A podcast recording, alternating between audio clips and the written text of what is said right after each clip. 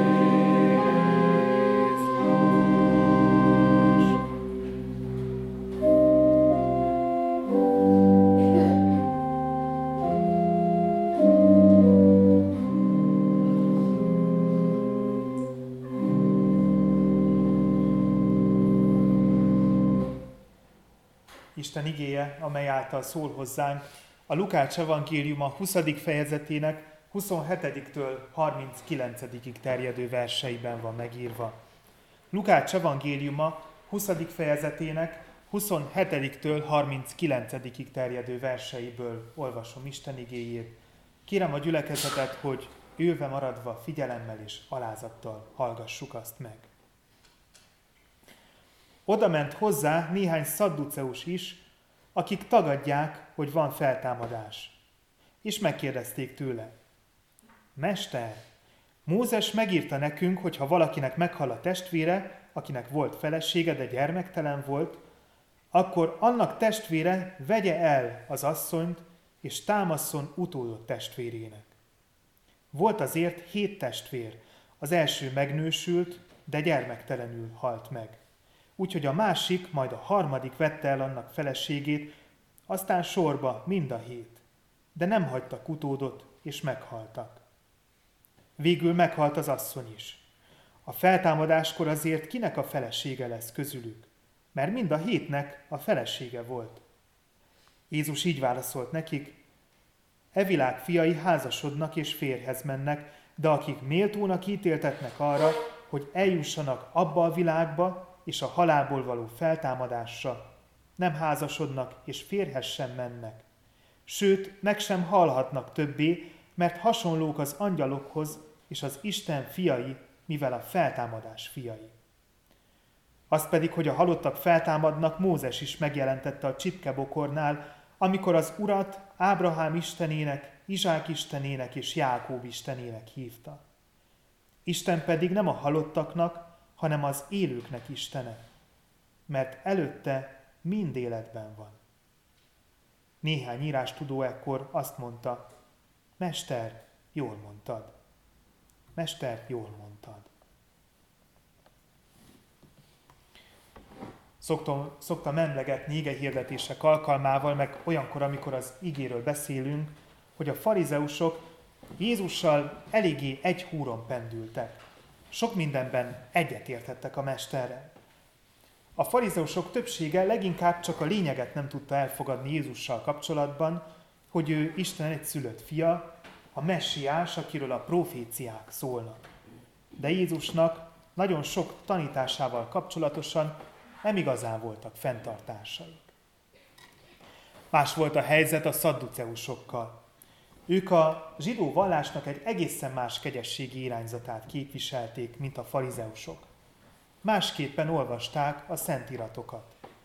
Ugyanakkor, míg a farizeusok azért örventek köztiszteletnek, mert emberközeliek voltak, segítettek megérteni az írást az egyszerű embereknek is, addig a szadduceusok az arisztokratikus réteghez tartoztak a zsidó társadalomban. Illetve emellett az is nagy különbség volt, ahogyan ez a kétfajta írástudói réteg a rómaiakhoz viszonyult. Míg a farizeusok abban reménykedtek, hogy újra szabad lesz Izrael, addig a szadduceusok jobban tudtak alkalmazkodni az adott helyzethez, a hódítóknak a kénye kedvéhez. Jóban voltak Izraelnek a római vezetőivel is. A szadduceusok, akik közül a Jézus korabeli főpapok is kikerültek, nem igazán voltak nyitottak Jézus tanítására. És gyakran megpróbálták őt az emberek előtt lejáratni. Olyasmiket kérdezve tőle, amire nehezen lehet válaszolni, vagy egyáltalán nincs is rájuk válasz. Jézus azonban mindig bölcsen felelt ezekre a kérdésekre. Egy ilyen esettel találkozunk a felolvasott igében is. A szadduceusok, akik nem hittek a feltámadásban, egy példát hoztak Jézusnak, ami az ő magyarázatuk szerint azt bizonyítja, hogy képtelenség a feltámadás. Hétfő este szó volt arról, hogy van, aki számára azért hihetetlenek az Isten országáról szóló jövendőlések, mert képtelenségnek tartják, hogy annyira sokan elférnénk az ő országában, ahányan a Földön voltunk, vagyunk és leszünk. Az Isten országára matematikai problémaként tekintő mai embereknek is szól az, amit Jézus a tanítványoknak mond, hogy az én atyám házában sok lakóhely van. A szadduceusok egy egészen más problémával álltak elő, de ez is a számokról szólt, és amiatt is helytelen megközelítése a földön túli valóságnak, mivel a földi életünk behatároltsága felől közelíti meg az örökké valóságot, és nem tud elszakadni azoktól a szabályszerűségektől, amelyek kihatással vannak a jelenünkre. A szadduceusok példájában az Izraelben gyakorolt sógorházasság intézményére történik utalás, amelynek az első, nem túl sikeres gyakorlati alkalmazásáról már az ősatyákról szóló történetekben, Júda és Támár esetében olvasunk, Mózes első könyve 38. fejezetében. De csak később a Rút könyvében olvasunk olyan esetről, hogy az alkalmazása úgy történt, hogy mindenki megelégedéssel nyugtázta a történteket. Happy end lett a vége. A Sógorházasság intézményének a lényege, hogy felkarolják a gyermektelenül maradt fiatal özvegyeket. Ha valakinek fiatalon meghalt a férje, akkor az egyik közeli rokon feleségül vehette, és fiat támaszthatott az elhunyt férjnek. Vagyis a biológiailag tőle származó első gyermeket úgy tartották nyilván, mint az elhunyt örökösét. Rút könyve szerint a fiatal özvegyként anyósával Izraelbe visszatelepülő moábita asszonyt egy jólelkű rokon, Boáz karolta fel. A szadduceusok példája szerint 7 testvér közül az első megnősült és gyermektelenül halt meg. Utána pedig a többi 6 testvér is egymás után felkarolta az özvegyet, majd mindannyian meghaltak. Elvette feleségül a második, a harmadik, a negyedik, és így tovább. Végül pedig az asszony is elhunyt, azt mondták a farizeusok, a szadduceusok. Bár furcsának tűnik ez a történet mai szemmel, akkoriban ez teljesen elfogadott és törvényes volt, és ma sincsen törvényes akadálya neki. A szadduceusok által feltett kérdése, hogy a 7 közül kivel lesz majd egy pár a feltámadáskor az asszony, Jézus nem meglepő módon olyan választ ad, amely arra világít rá, hogy nagy különbségek vannak a földi és a mennyei valóság között. E világ fiai házasodnak és férjhez mennek, de az örökké valóságban nem létezik a házasság intézménye. Az egykor élt emberek hasonlók lesznek az angyalokhoz, ott Isten fiai lesznek, mivel hogy a feltámadás fiai. A kérdésnek a földi élet viszonyai közepette van igazán értelme. A példa szerint a hölgy egymás után 7 férfival élt házasságban, akiket többé-kevésbé egytől egyig jól ismert. Földi értelemben így hangozna ez a kérdés, hogy vajon a 7 közül melyikkel volt igazán boldog. De odaát Isten országában egészen más dolgok jelentik a boldogságot, mint ami a földi élet idején. Ez nem azt jelenti, hogy nem fontosak azok a dolgok, amelyek a földi élet során boldoggá tesznek minket. Isten azért adja őket, hogy örvendjünk a világnak, amit nekünk készített. Azt azonban, hogy odaát mi tesz boldoggá minket, csak akkor fogjuk majd megtudni, amikor eljön a maga ideje. Jézus tehát hárítja a szadduceusok kérdését. Azt mondja el nekik, hogy a házasság az evilági dolog. Odaát minden másképpen történik majd. A kettőt nem kell összekeverni. Odaát minden másképpen lesz. Hát, ha bár az emlékek megmaradnak bennünk Isten országában is. Olyan jó lenne újra örvendeni egymásnak azokkal is, akiktől már fájdalmasan elbúcsúztunk. Jézus emellett elmond még egy nagyon fontos dolgot, amivel amellett érvel, hogy az idő által behatárolt földi létezésen túl is van élet. Mózes Istennel való találkozását idézi, amikor az Úr égő csipkebokorból szólt hozzá. Mózes második könyve 3. fejezete szerint. Isten akkor úgy nevezte magát, hogy ő a Vagyok. Ábrahám, Izsák és Jákob Istene, akik, bár elhunytak, Mózes és a vele egykorúak számára az ő létezésük már történelem, Isten számára mégis valóságos, élő emberek. Mert Isten nem a halottaknak, hanem az élőknek Istene. Mert előtte mind életben van. Az is, aki volt, az is, aki még nem született meg. Isten számára az, amit mi időként érzékelünk, aminek mi csak a jelenét, a pillanatnyi dolgait látjuk, teljesen világosan visszafele és előrefele is homályos számunkra. Azt Isten tisztán és világosan látja, elejétől végig. Az Úr az élők Istene, előtte mind életben van.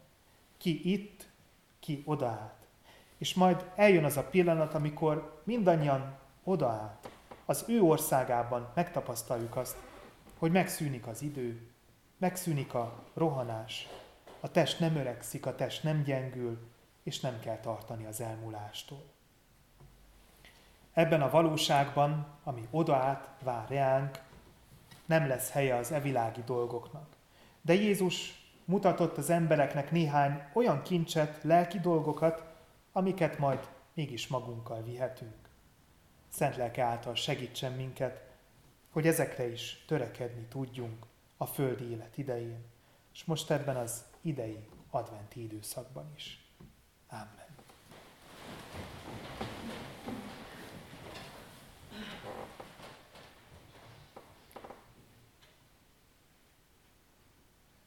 Mennyei Istenünk, hálát adunk neked, hogy mindig rámutatsz, különösen ebben a mostani adventi időszakban rámutatsz arra, hogy létezik egy földi életen túli valóság, amely mindannyiunkra vár, és ahová a reményeink szerint a szeretteink is kerültek. Mennyei Istenünk, hálát adunk neked azért, hogy a földi életünk nem reménytelen, nem a vége miatt kell félnünk, nem amiatt kell aggódnunk, hogy végül aztán semmivé lesz minden, amit alkottunk, amit tettünk, hanem abban reménykedhetünk, hogy lesz folytatása mindannak, ami itt a Földön elkezdődött. Mennyei édesatyánk, büszkék vagyunk mindig Jézusra, amikor arról olvasunk, hogy a kételkedőknek, a szadduceusoknak ebben a mai igében meg tudja mutatni, be tudja bizonyítani azt, hogy az, amiben reménykedünk, az valóságos és igazi. Istenünk ad, hogy mindig a hit felől tudjuk megközelíteni az odaátnak, az örökké valóságnak a kérdését.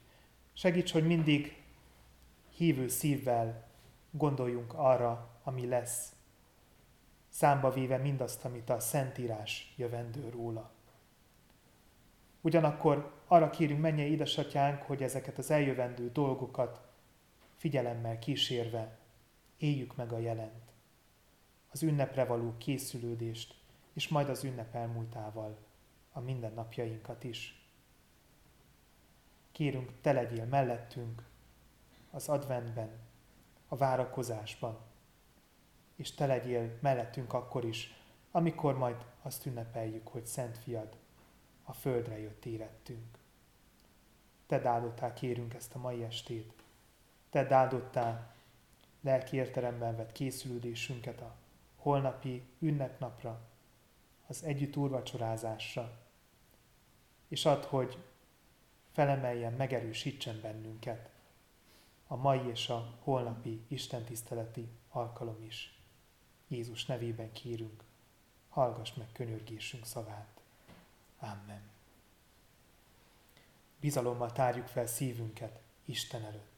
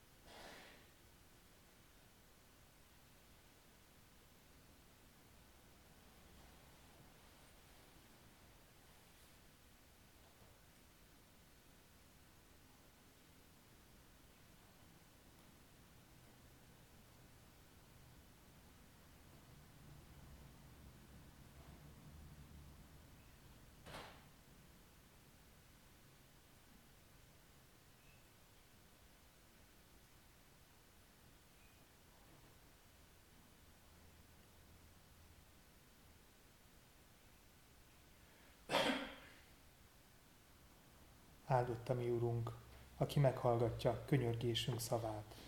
Amen. Mi Atyánk, aki a mennyekben vagy, szenteltessék meg a Te neved. Jöjjön el a Te országod, legyen meg a Te akaratod, amint a mennyben, úgy a földön is.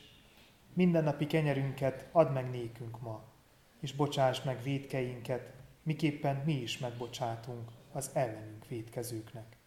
és ne vigy minket kísértésbe, de szabadíts meg a gonosztól. Mert tiéd az ország, a hatalom és a dicsőség mindörökké. Amen.